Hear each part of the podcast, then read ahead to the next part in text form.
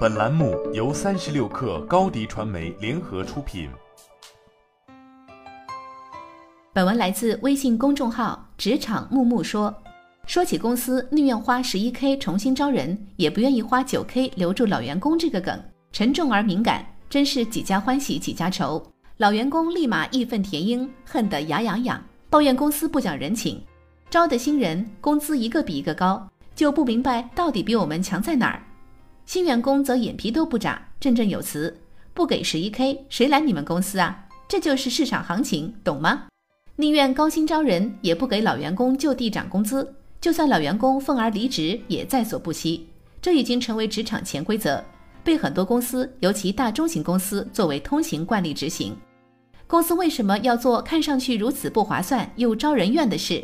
新老员工，二者到底谁说的更有道理？处于高速发展的企业或者创业型公司，因为业务需求，薪资体系相当灵活而多变，涨薪幅度自然不在话下。然而，一般的传统中大型公司加薪制度都有既定流程和固定频率，相对稳定。通常一年有一次普调的调薪机会，在年初或第一季度进行。当然，也有个别情况，如员工升职、特别奖励等，可在任何时间进行。普调涨薪的流程基本是这样的：公司会在上一年度做出整体加薪预算额度，然后分解到各部门。部门经理会根据这个分解下来的额度，制定本部门员工的加薪计划。在综合考虑员工调薪时，部门经理会考虑的因素通常包括员工在上一年度的绩效评估、对部门或公司的贡献、现有薪资水平、领导的主观印象。站在公司层面来看，只要每个部门的涨薪金额不超过各自额度，一般也不会干预和插手。在这样的加薪逻辑中，普通员工毫无理由平白无故要求公司在非升职、非普调的情况下给自己加薪，或者即便在加薪期间，但要求的加薪幅度远超过公司额度，看起来都相当无脑，不过给人徒增笑柄，又怎么可能如愿以偿呢？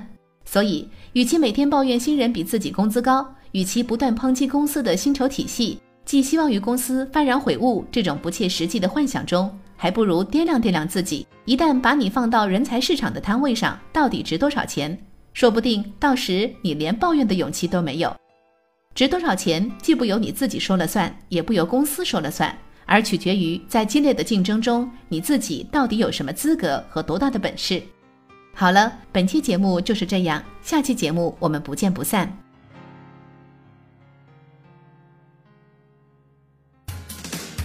欢迎下载三十六课 APP，一网打尽商业大事件与科技新鲜事儿。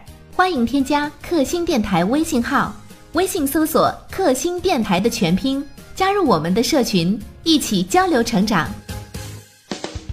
高迪传媒，我们制造影响力，用最专业的态度为企业提供视频、音频全流程解决方案。